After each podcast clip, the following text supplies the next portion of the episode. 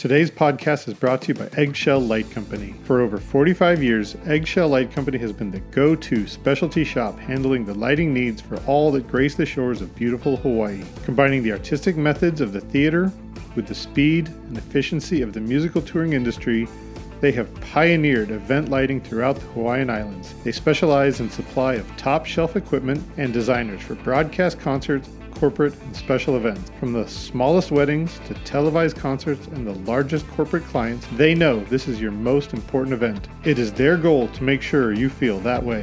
Aloha from Eggshell Light Company.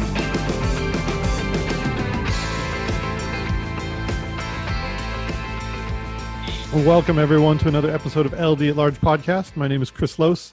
I am the designer relations developer at Ayrton Lighting, as well as columnist for PLSN Magazine. I hope you're all enjoying listening and reading. I am honored today to have a very special guest. He has been mentioned several times by some of my previous guests. They all have uh, referenced him as a, a pleasure to work with and somebody who's been very inspirational in the industry. Uh, his name is David Davidian.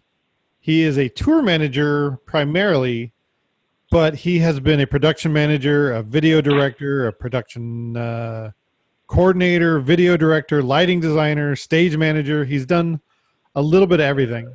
The three times that I've run into him on the road, he's been in three different hats. And most recently, he was the tour manager for Alice Cooper. And uh, I was really hoping to just kind of sit down and chat with him today. And he's been so kind to sit down with me for an hour. Thank you so much for, for being here, David. Oh, thanks for having me. I really appreciate you wanting to talk to me. That's my I'm flattered and honored.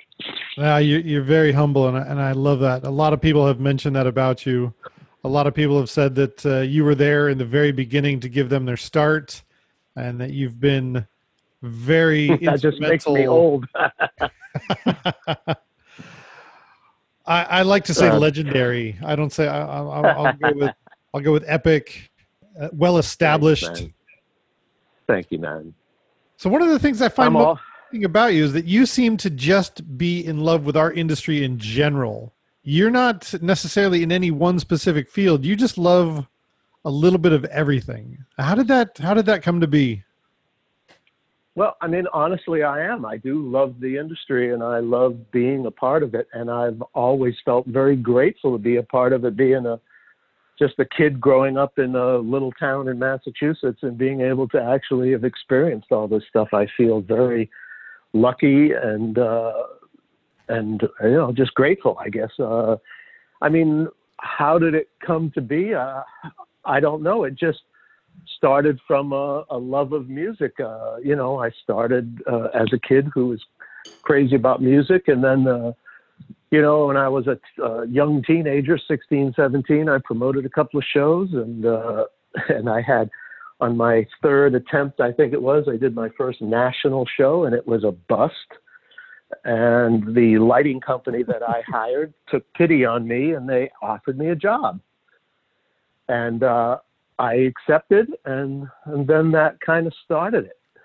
But, uh, I enjoy the, the business. It's, uh, I think that, I mean, it has its very difficult sides, and that is, of course, mostly when you have a family because you're away from home, your family suffers, your relationships suffer, all of that suffers. But you know, you, it's a very, very good job. Gives you tons of experiences you'll never experience any other way, and it gives you the opportunity to be in places and in situations and events and all that stuff that um, many per- people aren't lucky enough to experience. And I've always been appreciative of that. And, uh, you know, I mean, honestly, Chris, I've just been a working man. I always consider myself a worker bee who just goes out there and tries to do every job he can with as much, you know, good spirit, hard work, and uh, dedication as I can muster to get the job done and help the people who hire me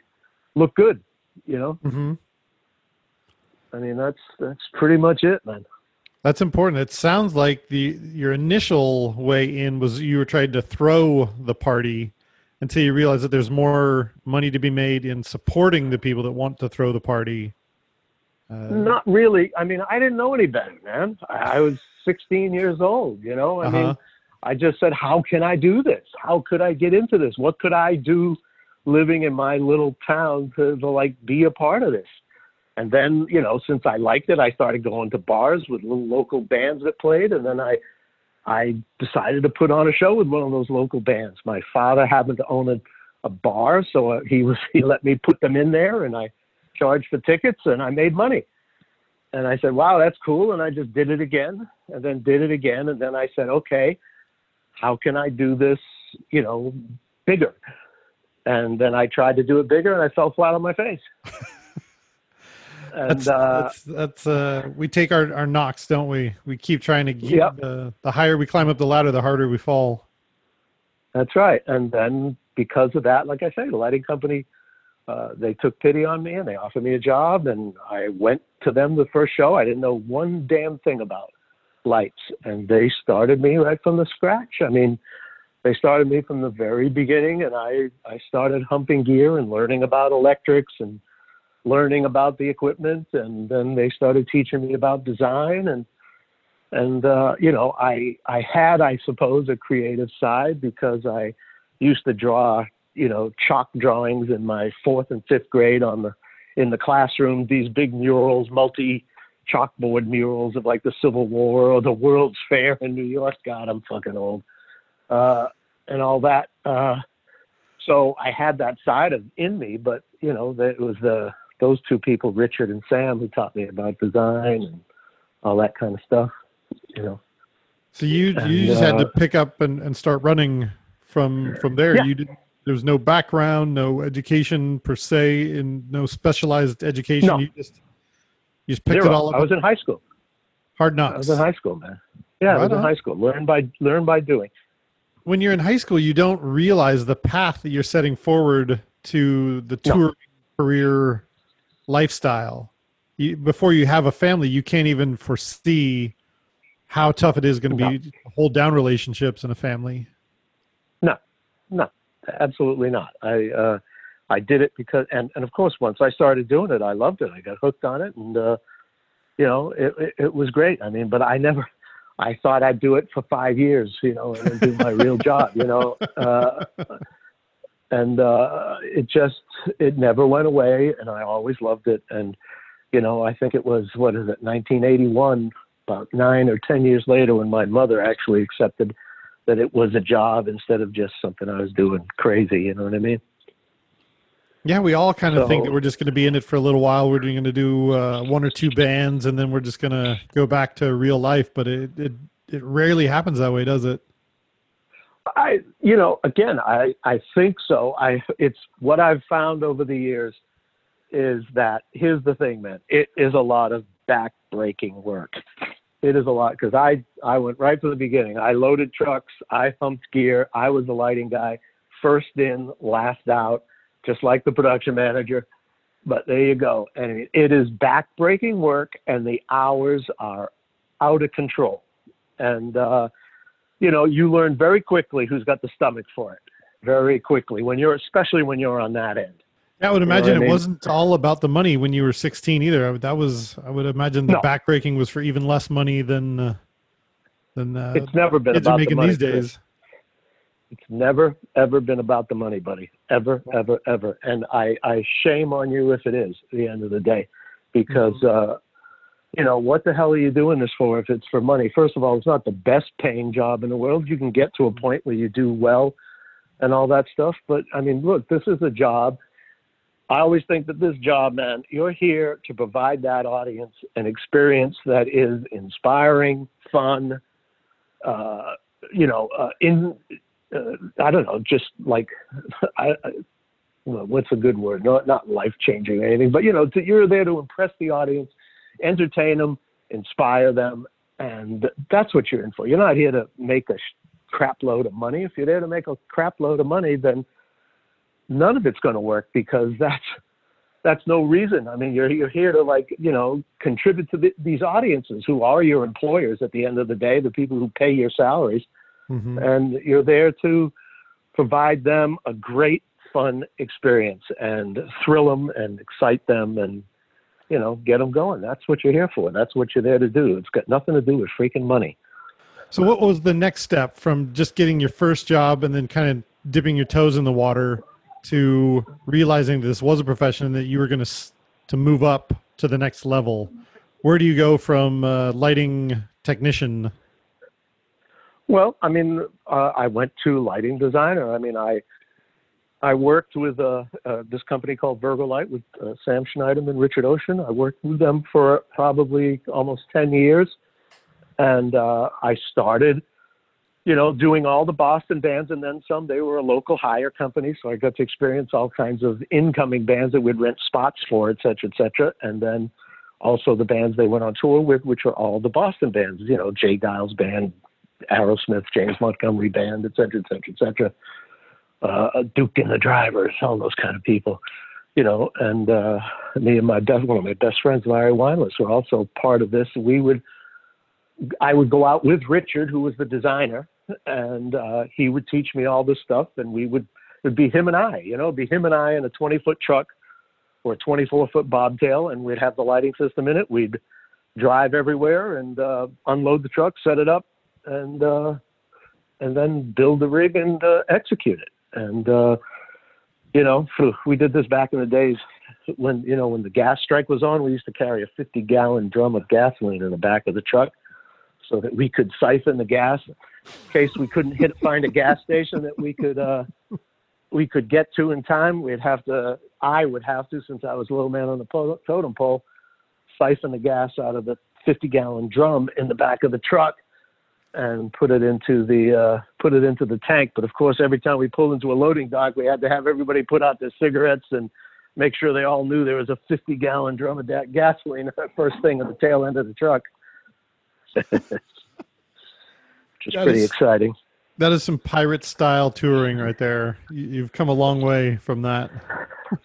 yep. So I mean, you know, Richard and Sam taught me about design, additive, subtractive mixing creating drama, you know, when to turn lights on, when to turn them off, all that kind of stuff. You know what I mean? And uh, I learned, I learned from them with their help and their guidance, and then, you know, like everything, then I began to strike out on my own, doing local shows. People like Gil Scott Heron and all that, who was an amazing artist, and uh, and then you know, uh, I started being the guy with there's myself and Larry, who's a designer as well. We started with Hot Tuna. It was probably my first full-fledged design client. And, uh, you know, then we, Larry and I were driving the truck and we were setting up, tearing down, et cetera, et cetera, et cetera.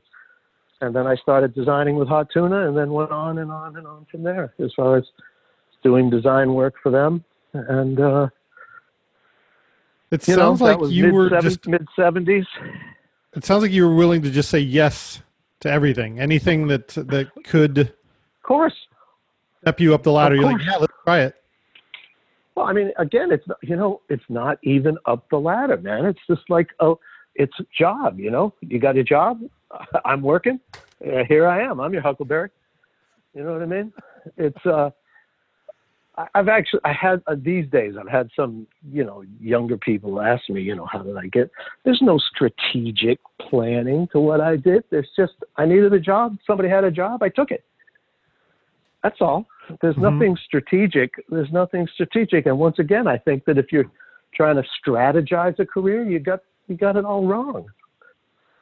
You know but uh, yeah I, I took anything. This is what I say you know I took rock bands, funk bands, soul bands, acoustic bands.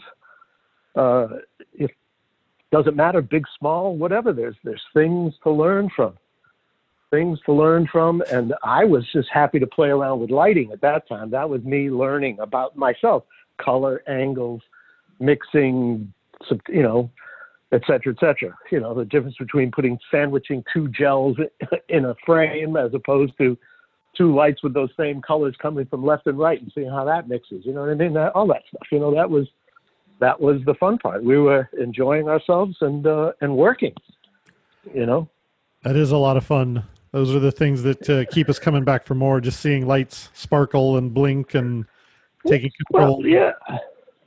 Blinking learning about different yeah, learning about different beams, what kind of fixtures create different beams, how you can modify those beams, change them, beam size, and how that how that creates different moods and looks and you know enhances enhances the background and and this is something you know i won't call it a pet peeve for the modern world but i always learned i was always taught that it was our job to create an exciting and beautiful visual background being the key word for what the Mhm. band is doing on stage and highlighting those you know what the messages that they're trying to get across to the audience you know, whether that be exciting, slow, you know, fast, slow, et cetera, et cetera. And I find these days with all the advent of the wonderful technology that I see more and more people just doing what I call chasing the snare drum and just having so much activity going all the time that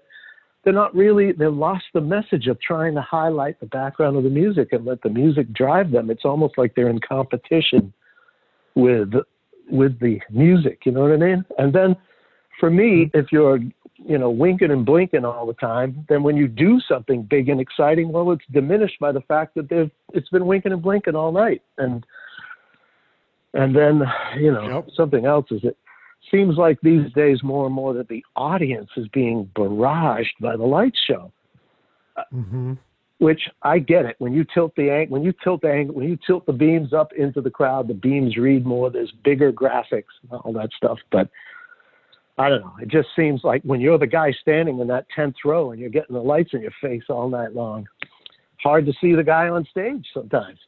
So Yeah. I don't know. I, Uh, I I've just found that that you know these days with all the advent of all these wonderful moving lights and and all that technology and everything like that that I don't know. It's more of an assault than a than a you know compliment and background and you know uh, painting or illustration of what the artist is trying to convey.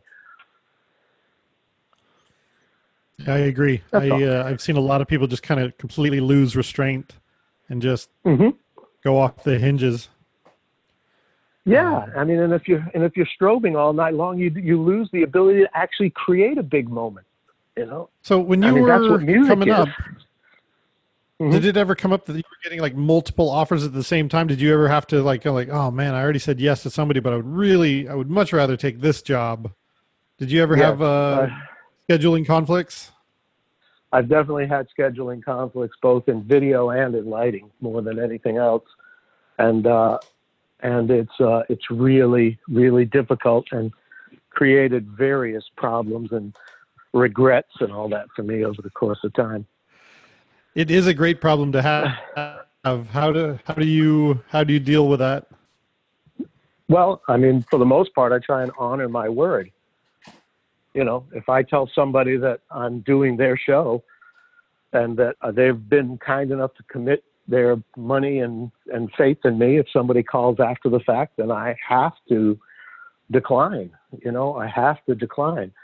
I, if there's a way that I can offer something like, well, I can get it started, I can design it and leave it because I have another commitment. I try and do everything I possibly can to accommodate that other person's faith in my, you know, design capabilities. But I, I try and always honor my word and kind of first come first served situation, whether it, you know, like I say, money or status or anything else be damned. And uh, trust me, I've gone into situations. The worst thing is going into a situation where you accept that and then four four weeks into it, they decide they don't like you, and you're out in the goddamn street, and you've lost two other jobs that uh, you probably would have been happier at. Yeah, that's know? a tough But, one. I mean, you got to honor your word, man. You are only as good as your word, and uh, and to me, that's that's uh, you know that's it. Sometimes you get reserved on a job, and then you set that aside, and then you, it's the same deal where they're look, oh, that one, yeah, that that show fell apart a week ago. We just we forgot to call you. Like, what? I, I had that scheduled aside for you, man. I turned down another job. That's Like, right. oh yeah, sorry, we didn't we didn't call you, but but as Yep, long as you're still exactly staying true to your, happened. that's that's the important. That's right, buddy. Yeah, And that's- that's a great, that- that's uh, exactly what happens. That's exactly what happens. You you got that, and I've had that happen before. But at the end of the day, Chris, I got to be able to wake up, look in the mirror, and say, you know, I'm okay. You know, Yeah. that's it, and that's and that's what I think is more important than the money, more important than being continuously working. I, you know, and of course, because this is a part of the birth of all the different jobs. You know, is that the more that you can do, the more that when you find yourself, you know, up Schmidt's Creek, as they say, uh, is that you can start calling around and say. Uh, Say, look, hey, yeah, you need a lighting guy, sure. You need a video guy, sure. You need a production guy, sure. I'm your Huckleberry. I can do it. So that's kind of where that all that, that's what gives birth to all that. You know. Uh, that's actually another great next topic. Is do you do you like going on tours wearing multiple hats? Oh, I, it depends on the tour for everything. It depends on the the act and the people you're working with, no matter how many hats you're wearing. Uh, but sure, absolutely, I enjoy it. I mean, you know, when you go, when I would go out doing both jobs, like I have in the past, I mean, do lighting designer and production managers. That's usually the easiest combination of lighting designer and video director. Oh, sorry, uh, video Mhm. director and production manager. Uh, can't really do too much with a tour manager because the tour manager has to spend so much time with the band that you really can't get the, enough time on stage, uh, enough time at the stage or in the venue to really execute one of the technical jobs. You know what I mean? But of Mhm. course, with the production manager jobs, you can, and many have. So I, I've enjoyed it. I think, you know, the best thing about it is there's less people you have to argue with. You know what I mean? You got an idea or you got something you want to get done, that's the that's the best part of it. Because if you're just a lighting guy, you have to go through the stage manager, through the production manager, through the manager, and all that stuff. So if you're the production manager, it eliminates a few steps. So that's a, a big bonus. You know what I mean? but Mhm. it's more work. It's more work. Those jobs, production, tour managing, and all that are 24 7, thankless for the most part jobs. I mean, God Mhm. bless everybody on the crew, but you know, many of them have no idea what it takes to walk in the shoes of a mid-level management person, and you know, they, uh, in not understanding, they say and do things that are let's just say without proper understanding of, of what they're saying and doing that can be very hurtful and very sad you know uh, but um, yeah i mean it's it's a lot of fun. I mean it, it is. It just gets super time consuming. I mean it's like goodbye life. You know what i mean? I mean yeah, you know, if you if you're not advancing shows, getting stuff going, putting stuff on, then designing the shows, then dealing with all the design problems that you have on any given show with equipment and local companies and back to the advance, back to management problems, back to per diem and financial. There's, there's no time for nothing. You know, you're you're you're gone. You know what I mean? Everything that But you're what an all your time is totally spoken up. what an interesting slide into so much authority and uh, responsibility. At first, you just wanted to help out with the lighting, and next thing you know, you're taking care of financing, you're taking care of uh, flights and hotel details and fulfilling Mhm. writers, and you're like, "Whoa, how did I, how did I end up here?" And I, Uh, because I have a paycheck. that's how I ended up there to pay my bills, you know, to feed the family when it came there and to be able to pay my rent. And, uh, and the fact of it is that, like I say, I loved this job and I always loved it. And it gave me the opportunity to do it. hmm It allowed me to do it. So if I have to do that to do it, I'm all in. I'm okay. Uh, it's just interesting. And this is what I learned when I put those hats on that, you know, that like I say, I think that it, it would be great for everybody who did this to kind of experience those jobs and really understand. I mean, you know, this way when you get some kid going, hey, my per diem's a day late, when you want to look at him and say, look, you don't understand is that your band is like five inches away from going under, and then you have no per diem and you go home. So just, you know, wait the goddamn day and be happy that you're working. Yeah, I've uh, I've learned in the in the past to have full respect for tour managers because what you see from You know. from front of house or from the stage is just the tip of the iceberg of what a tour manager is dealing with. There's just so many politics that are Yes. and uh, desires and needs that are just they all they all everybody needs something from the tour manager. It's crazy. It really is, and it's uh, and you know, again, there's and the thing that I miss about doing that job and even the production job is there's not as much creative satisfaction, creative outlet. There's nothing like being the lighting guy and pushing up that monster look and having the crowd go crazy along with that. And you're right out in the show, in the thick of it. There's nothing that beats that. Nothing at all.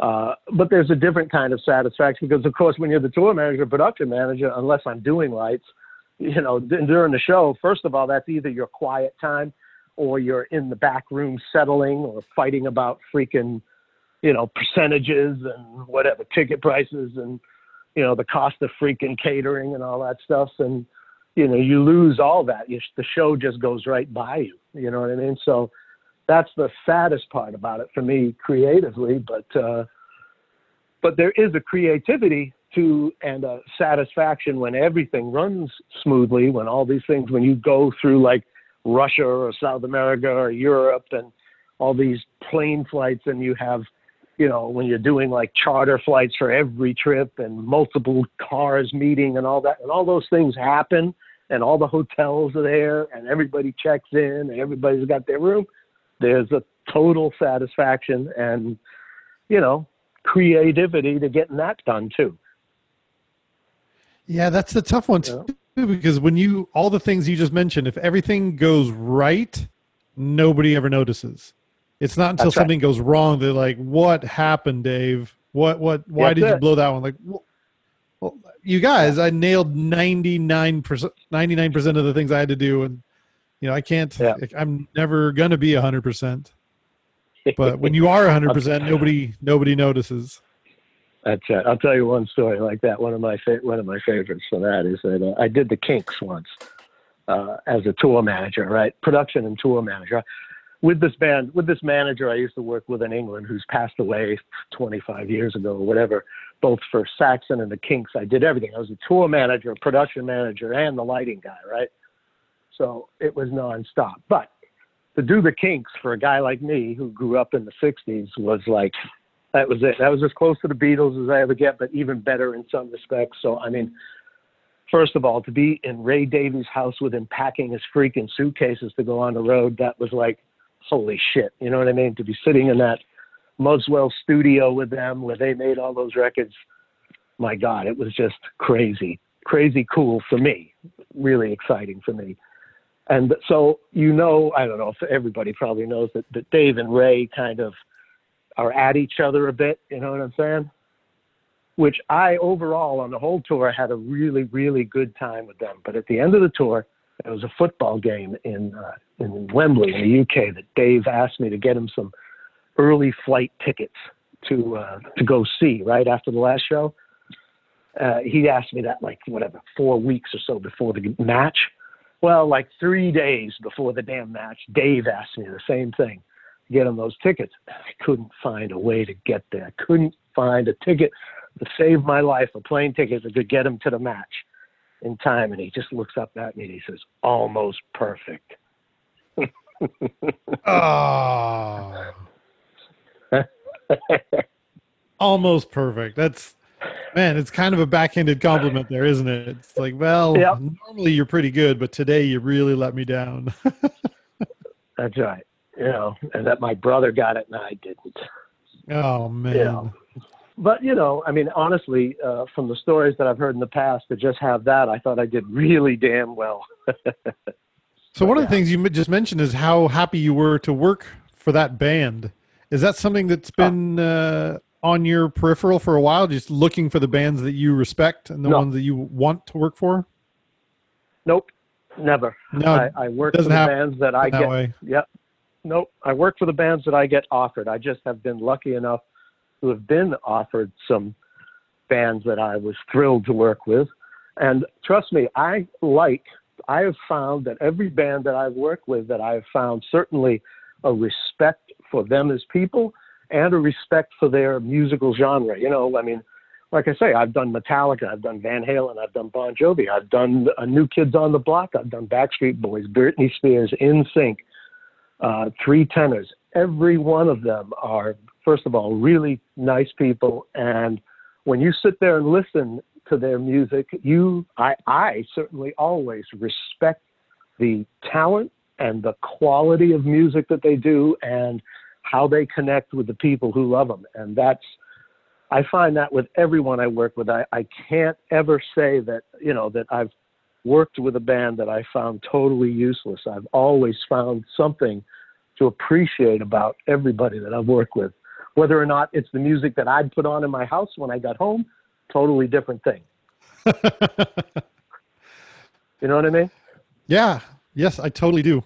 Uh, in fact, uh, my wife and I often tease me. There was one band that I really didn't care for at all. In fact, it was they were my least favorite band until I got a mm-hmm. phone call to go work for them, and then all of a sudden they they quickly moved up to my my highly respected bands. Even though I, I never really dug their music, but getting mm-hmm. to know them was very. It changed my mind. It changed my views completely, especially exactly. when you get a paycheck from them. You're like, oh, all of a sudden I like you a lot more. Well, I mean, yeah, that's everybody appreciates that, but I mean, honestly, from a from a creative and uh, and musical aspect, I've always found that once you actually sit there and listen every night, you go, oh yeah, okay, you know, they may not be what I listen to, but man, those harmonies are great, or the way they craft this is great, or they're they work hard.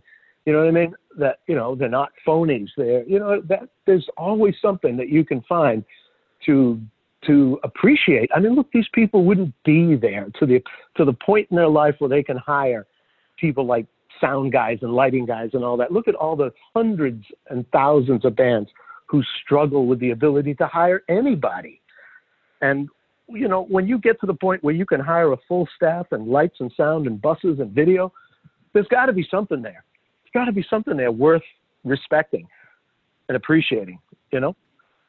I agree. Yeah, there's a lot of people so you just that they find it.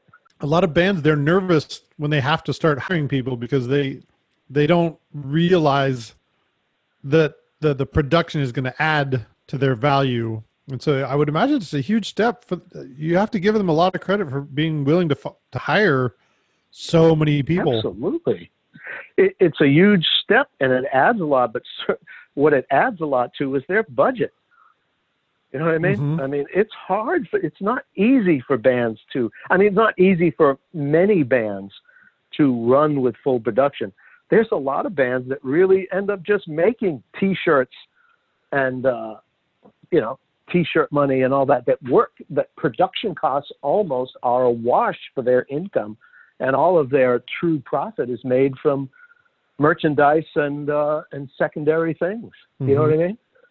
I mean, it's an expensive proposition for any band to take out production. We cost a lot of money. Yeah. And not like only so. just in salaries, it's hotels, it's per diems, it's travel. All of that shit adds up to a shit pile of money. Mm-hmm.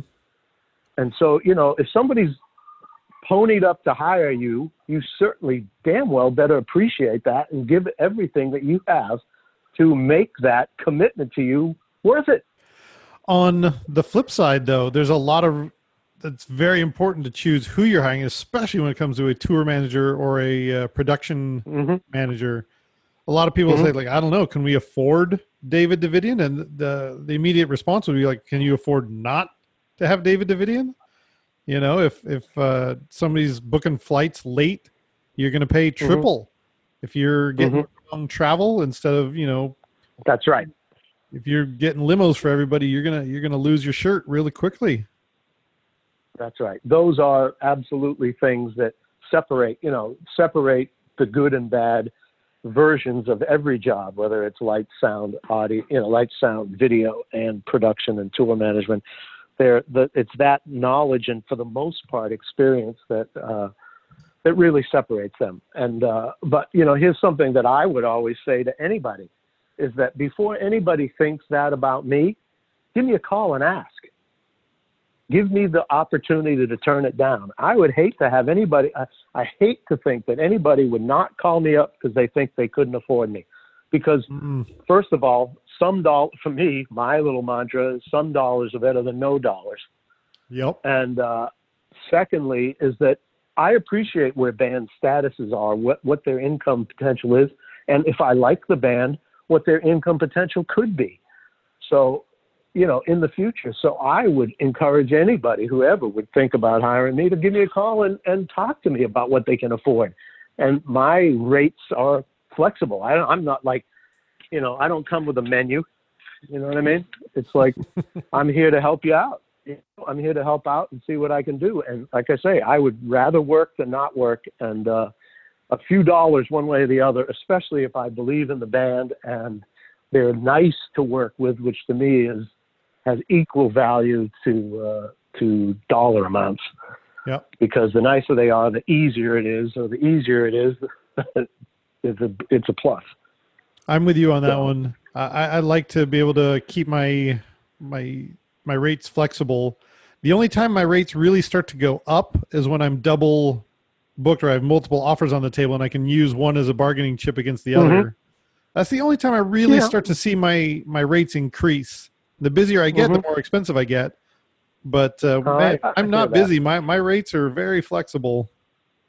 Yeah, I hear that. I hear that. And uh, you know, when it when it comes to that time when you have more than one band, I think it's all those things you have to consider. You know, the the rate, which band you might enjoy, which band excites you creatively more, mm-hmm. would be what I'd do. If there's a band that I listen to their music and boom, I just see it then I would kind of reach for that. You know, I would reach, I would go for that. You know, there's a band that inspires me, or there's a band that I think not only this record, but I see their potential talent uh, in the future creating stuff, you know, that's uh, very exciting and worthwhile and all that. So, once again, it's for me, it's never been about money, which is why I don't have a lot of it. uh, you brought up another important topic that without production value, it's it's really difficult for bands to make it to the next level.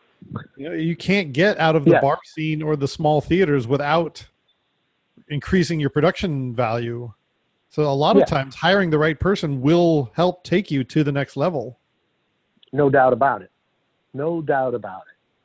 I mean, I mean, look at Roy and Prince. You know, I mean, holy shit, you know.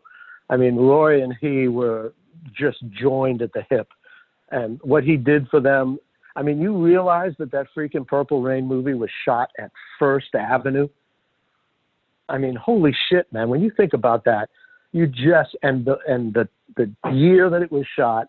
I mean, Roy did an amazing job for them, and his talent and and ability to work. I mean, and the DP, of course, because DP is critical with all that. But I mean, that's just case in point about you know uh, mm-hmm. the production value uh, pushing forward the excitement and interest in an artist. I mean, Roy's shows for Prince were you know just the best ever. I mean, Mark and Pink Floyd, you know, uh, no doubt about it. You know, I mean, yep. that's uh, you know, it, that is what, absolutely important the production value is what separates some of these shows and not because they overshadow the music but because they complement the shadow mm-hmm. they complement exactly. the, music perfectly exactly. if it's a big interesting song that lends itself to flying inflatable pigs then mm-hmm. by all means you need to have flying infl- inflatable pigs right but again that contributes to the story and the thematic and the overall concept message that the band is trying to convey mm-hmm not just there to be there. I I keep having this image in my head of you being on a tour, being uh, the production manager and the lighting, and just having to have a conversation with yourself of trying to figure out how you're going to make something happen and who's going to pay for it. And I would imagine yeah. that when you are wearing multiple hats, that that it makes the process that much more streamlined. It does. It make it it makes it streamlined, but it makes it difficult as well because you have to be on. You have to, you know, you have to uh, cater to both sides, to both mothers. You have to serve both both sides of the coin. And uh, but yes, it it, it definitely it, it, definitely streamlines the uh, the process. And you know, your contact as a creative guy is one step removed because a lot of time the creatives are you know don't get you know the, their ability to talk to the artist is reduced by the middle management steps in between them and the artist. Sometimes. Each process is different. So if you're the production manager then again all that's removed and you can speak directly with management and the artist about these thoughts costs and ideas and get them done instead of having a production manager who either is on, you know, of course that all depends on whether the guy's on your side or not on your side, about how it gets sold. Hmm. So when you I move mean, your uh, way up higher up the art hierarchy and you end up having to hire positions that you've had in the past, do you find Mhm. yourself being helicopter or do you usually just let them go and do their own thing or do you have any input? So let's say you're now the tour manager and you have to hire a video director. Do you just Mhm. completely take the video director hat off and walk away or do you still get to get some comments in? Um, well, uh, I would say that certainly, I, if I bring somebody in, I trust them and I trust their basic visions and instincts. But no, of course, I can't totally remove the hat if I go out and watch the show and uh, I feel like there's something that I, I I think might be, you know, improved on or done differently. Then I would have a discussion with them, but I would certainly have that discussion, you know, rooted in the most kind and respectful terms possible. And it, I never would give a mandate. No, never. I Wow, would never ever give anybody a mandate to change something. I would say to them that, you know, that I would give them, and first of all, I'd give them concrete reasons, not like it's too warm or it's too mushy or it's too, you know, those are descriptions I just can't stand from people. um, but I would give them concrete reasons why I thought that it could have been done differently and my thoughts of what could be done to make it you know approached or done differently but i would again offer those with the utmost respect courtesy and you know that i could possibly offer.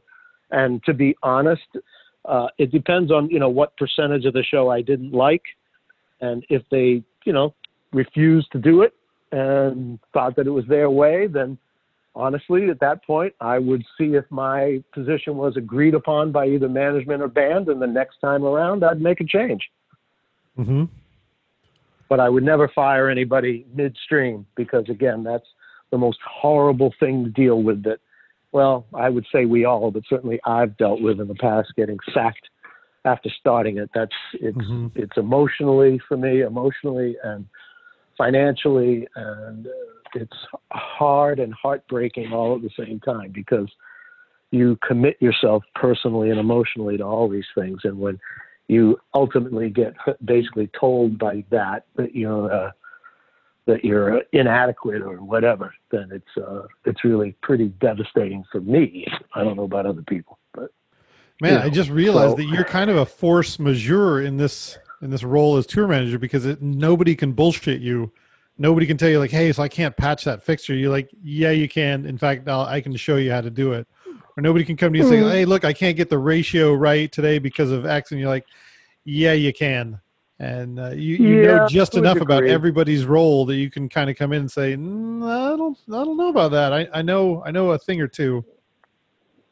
yeah, I mean to a degree, yes, there's that. There there is that to a degree, you know.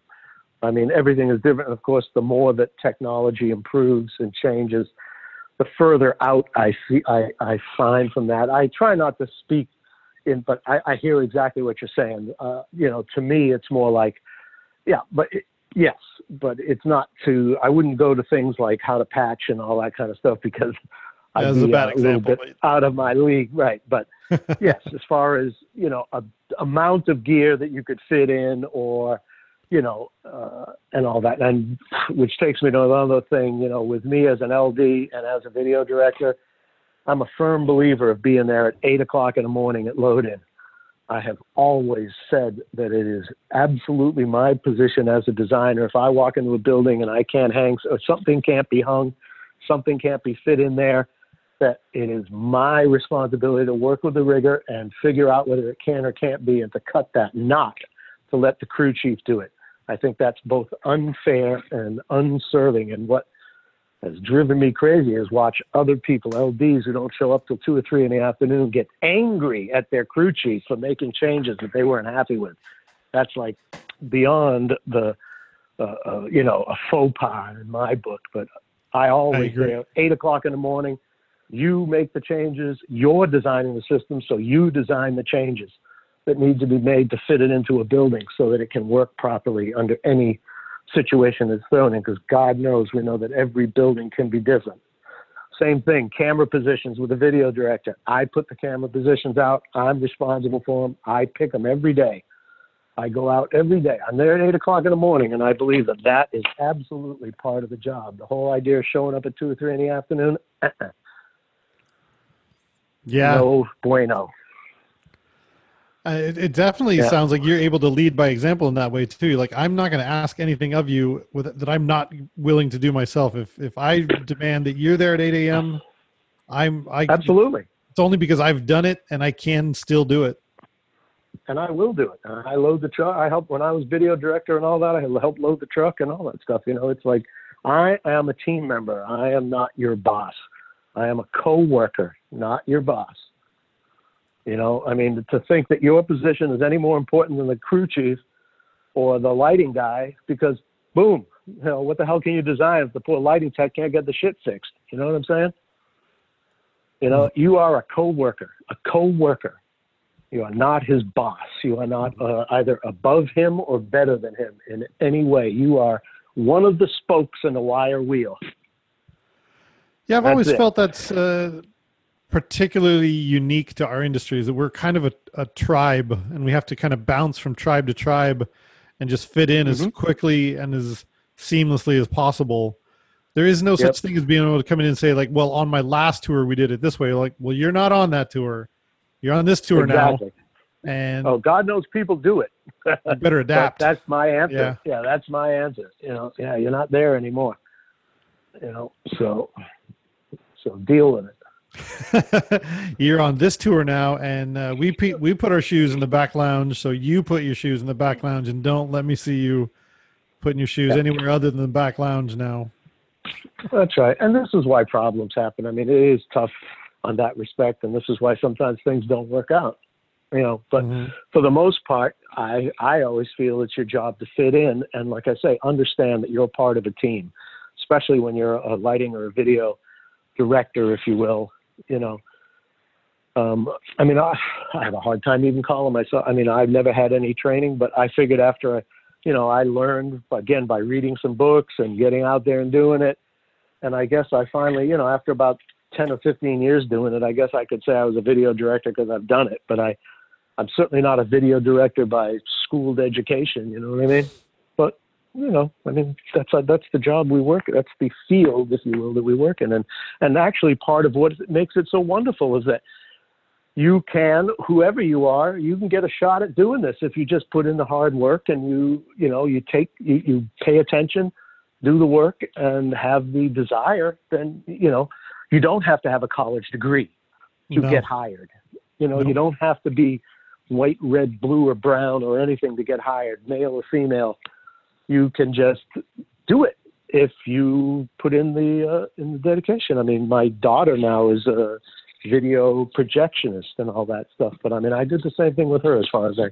I kept her out of the business as much as I could because I didn't think it was a good business for her. But once I decided that you know this is it, she's going to do it no matter what she wants, no matter what I want, then I, I put her in as a stagehand. And I said, you start from the bottom. You push cases, you load cable, you listen, take directions from other, and then you work your way up from there, because that's the only proper way to do it. And she did, and God bless her. She's now, you know, uh, successful in her own right, and I'm very proud of her. Oh, that's but, great. you know, little family business going on here. Well, you know, two two members. Nice.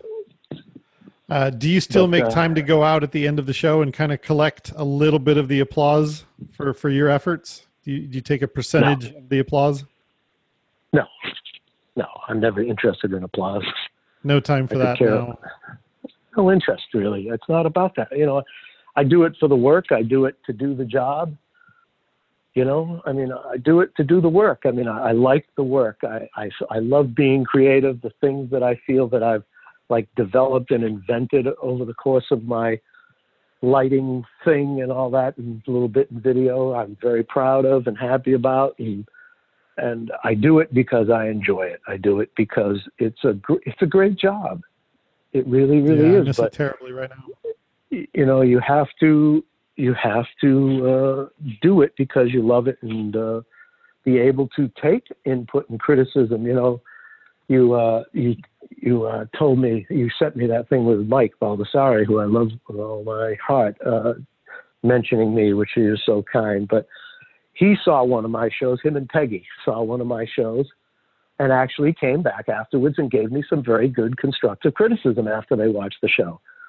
And I listened and adhered to it, and it made my show better. So I mean, it works both ways. You know what I mean? It really you have to remain open to input. You have to but you know i do this because i i like it you know i do it because it, it gets me excited and it's creative and like i say when you're in that audience and you do something and the place erupts and looks beautiful and all that stuff there's nothing like it man nothing like it you know when you yeah, when I you agree. when you do something that's never been done. I did that catwalk truss for Sammy Hagar in 1982 or 81. You know what I mean? And first time those drawbridges came down and he ran up on top of that front truss, it was like super exciting for me, super fun, super, super great. But here it is, something that I don't think has been done before. Boom, there it is. You thought of it, you got it done. And there it is, the guy standing up there. You know, that's that's what I do this for. Mhm. I don't do it don't do it for money. I don't do it for applause. I don't do it for status. I don't do it, you know, I do it to work and pay my bills, and I do it because I love the work. That's awesome. You know, I think, I think the work is great. I mean, you know, Well, I don't want to put you on spot you too know, much, but how do you how do you think we're going to get back? How do you think we're going to get back to work now? What sort of steps can Um, we take? Do you think it's going to be social distance for a while? Do you think it's going to be uh, hand sanitizers all over the place? Is it going to be taking every fourth seat out? Well, I think it's going to be some combination. I I pray to God, and I'm an optimist when it comes to this because I'm so desperate to get back to work.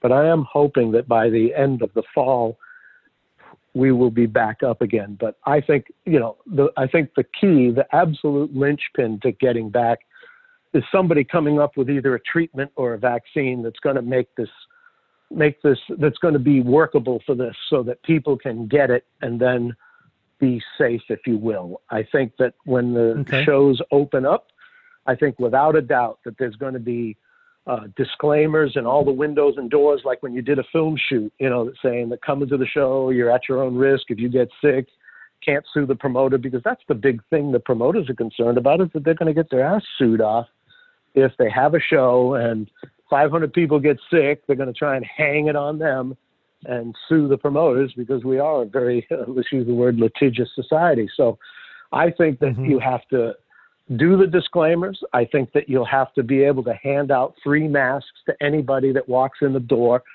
I think that there will need to be hand sanitizer stations and like boxes of little tiny single serve hand sanitizers that people can grab and use. And I think that the bathrooms also will need to be kind of monitored so that the bathrooms don't become overcrowded. And I think doing all that, as far as, I mean, there's, it doesn't make it to me any sense about seat removal or any of that stuff because we've all been to enough shows. As soon as the band goes on, everybody's going to crowd the stage. I don't care how many seats, where you've been seated, how many security guards you have. I think that it's going to be close quarters no matter what you do. So the best thing you can do is give people the ability to protect themselves with masks and hand sanitizers. Keep Yep. them, you know, keep the bathrooms safe, and of course keep security such that you know crowds can be managed. But uh, I think Yep. that if you do all, I think that will all happen in the beginning. But you know, this the vaccine. I think we just saw that. I think Yeah. we just saw that no matter how much space there is available, people are going to crowd down Yeah. front. That's that's why we go to shows is to for that crowd Mhm. down front. Mhm. So I mean, the that is our things, I think, are get back to that. We want to get back there as safely as possible, but Mhm. I mean that's why that's the whole point. and I think we can do it pretty safely. At the end of the day, if you do all those things, I mean, once these numbers start to decline, and hopefully, like I say, I don't see it happening before October or November or whatever, but hopefully by then these numbers will be to the point where that makes the percentage. You know what I mean? If you can say that there's like a five percent chance or a three percent chance that if you go you'll get it, then people will, you know, will take the risk. I mean, all these things like the like the rallies and the Trump thing, the Trump rally and all that, they'll be good indicators. I mean, I I honest honestly was thinking that what would be cool to do is to take a small venue like the Hard Rock, one of the Hard Rocks or House of Blues and all that, and actually put on a show for free that you could if you can get an act in a city like Nashville or LA, right? And then get all the people who are going to register so that you could trace them. And then do a show where you had a free show, if you will, but you did a, a show with an attendance with the whatever, the mask, the hand sanitizers, that everybody was registered, track them over the next, you know, two or three weeks and see what happens. And start to build some data that way through some either free or low cost events, you know, charge a dollar ninety nine or five dollars like you used to in the old days to go see a, you know, prestigious act in a small venue because these acts aren't doing anything. I would like to think you could find one act that would kind of say, yeah, okay, in an effort to kind of open the gates, I'll do it. You know, I'll play House of Blues and, yeah, you know, make everybody actually register and track them and see and start to build data about if you have a thousand people in a venue two weeks later, how many have gotten sick. You know That's a brilliant idea. You know, uh, I would imagine there's, and of course, uh, there's no shortage of Americans who are willing to go to risk their lives to go see a concert and be tracked and say, "Hey, look, I'll be your guinea pig." Yeah.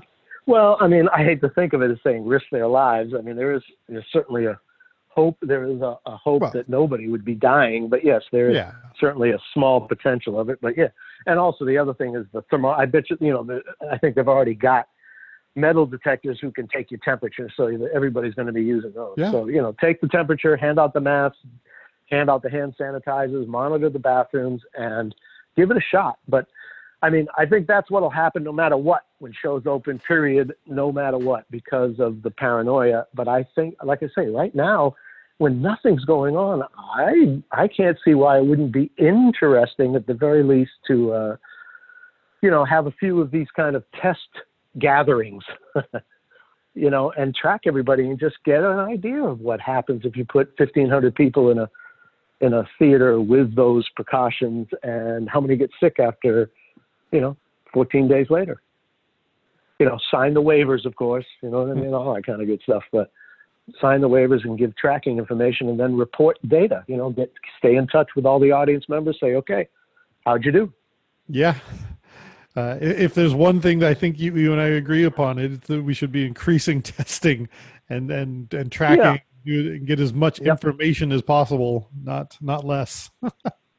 right. I mean, the sooner we can build test models of what happens the sooner people will know how you know how likely it's going to be to be able to do this. But again, yeah. you know, if somebody creates a vaccine or a, or a treatment, well, then there it is. Then boom, you know, get yep. the damn shot and then come to the show. Or, yep. you know, if you come to the show and get sick, boom, here's the treatment. Take five and call me in the morning. You know. Yeah. Yeah, we have a pretty really good track record of doing stuff like that. Yeah. We do.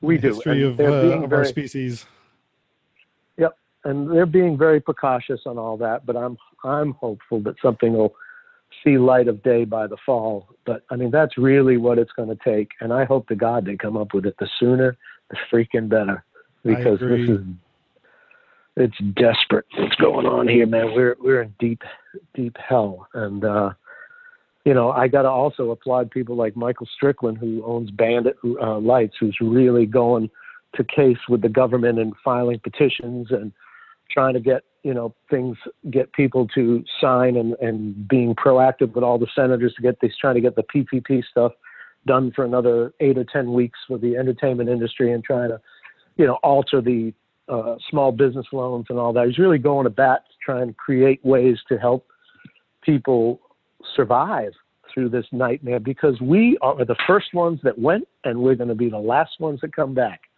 And that mm-hmm. sucks. Yeah, it really does. Unavoidable fact, right there. Unavoidable fact, and for a business that's always been recession proof, we've been financially recession proof. I mean, if the stock market goes into the shitter, we've been blessed enough to be able to, you know, still survive. But this is the first thing in the almost 50 years I've been doing this that's ever brought it to a halt. Same. You know, Same. and uh, it ain't pretty, No. and I don't like it. and nobody does. I I hear you, and I look forward to uh, getting back out on the road sooner than later. I I I, I think we share the the idea that we all want to do it as uh, as fun and safe as possible. But yeah, Yes. it- we need to we need to get back to work eventually. Yep. No, I don't want to see anybody get sick, and I certainly don't want to see anybody die for this. And no concert is worth dying for. There's no, absolutely no doubt about that. Uh, make no mistake. But you know, we have to. This, we have to open the door. I don't think we can open the door. Wait till after everything is 1,000% safe to open the door. We're going to have to open the door when there's a little. Well, I think it's worth opening the door when there's some degree of risk involved. Yeah, we all drive cars. There's there's plenty of Exactly. driving cars. It doesn't stop us from doing it. Just exactly wear a seatbelt. Still drive cars. it's like your- just wear a seatbelt. that's right. It's Yeah. like you know, like your mom said, you walk out in the street, get hit by a car. You know, you never know. And so when it's time, it's time. You know. Yep.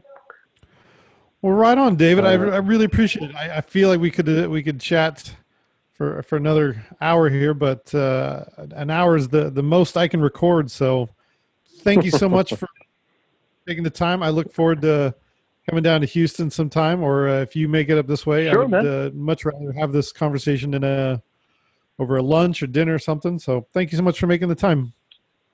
Absolutely, my friend. Anytime, anywhere, I'm I'm all good. You know, you know, I'm easy to find, and uh, wherever I am, you're welcome. Thank you so much.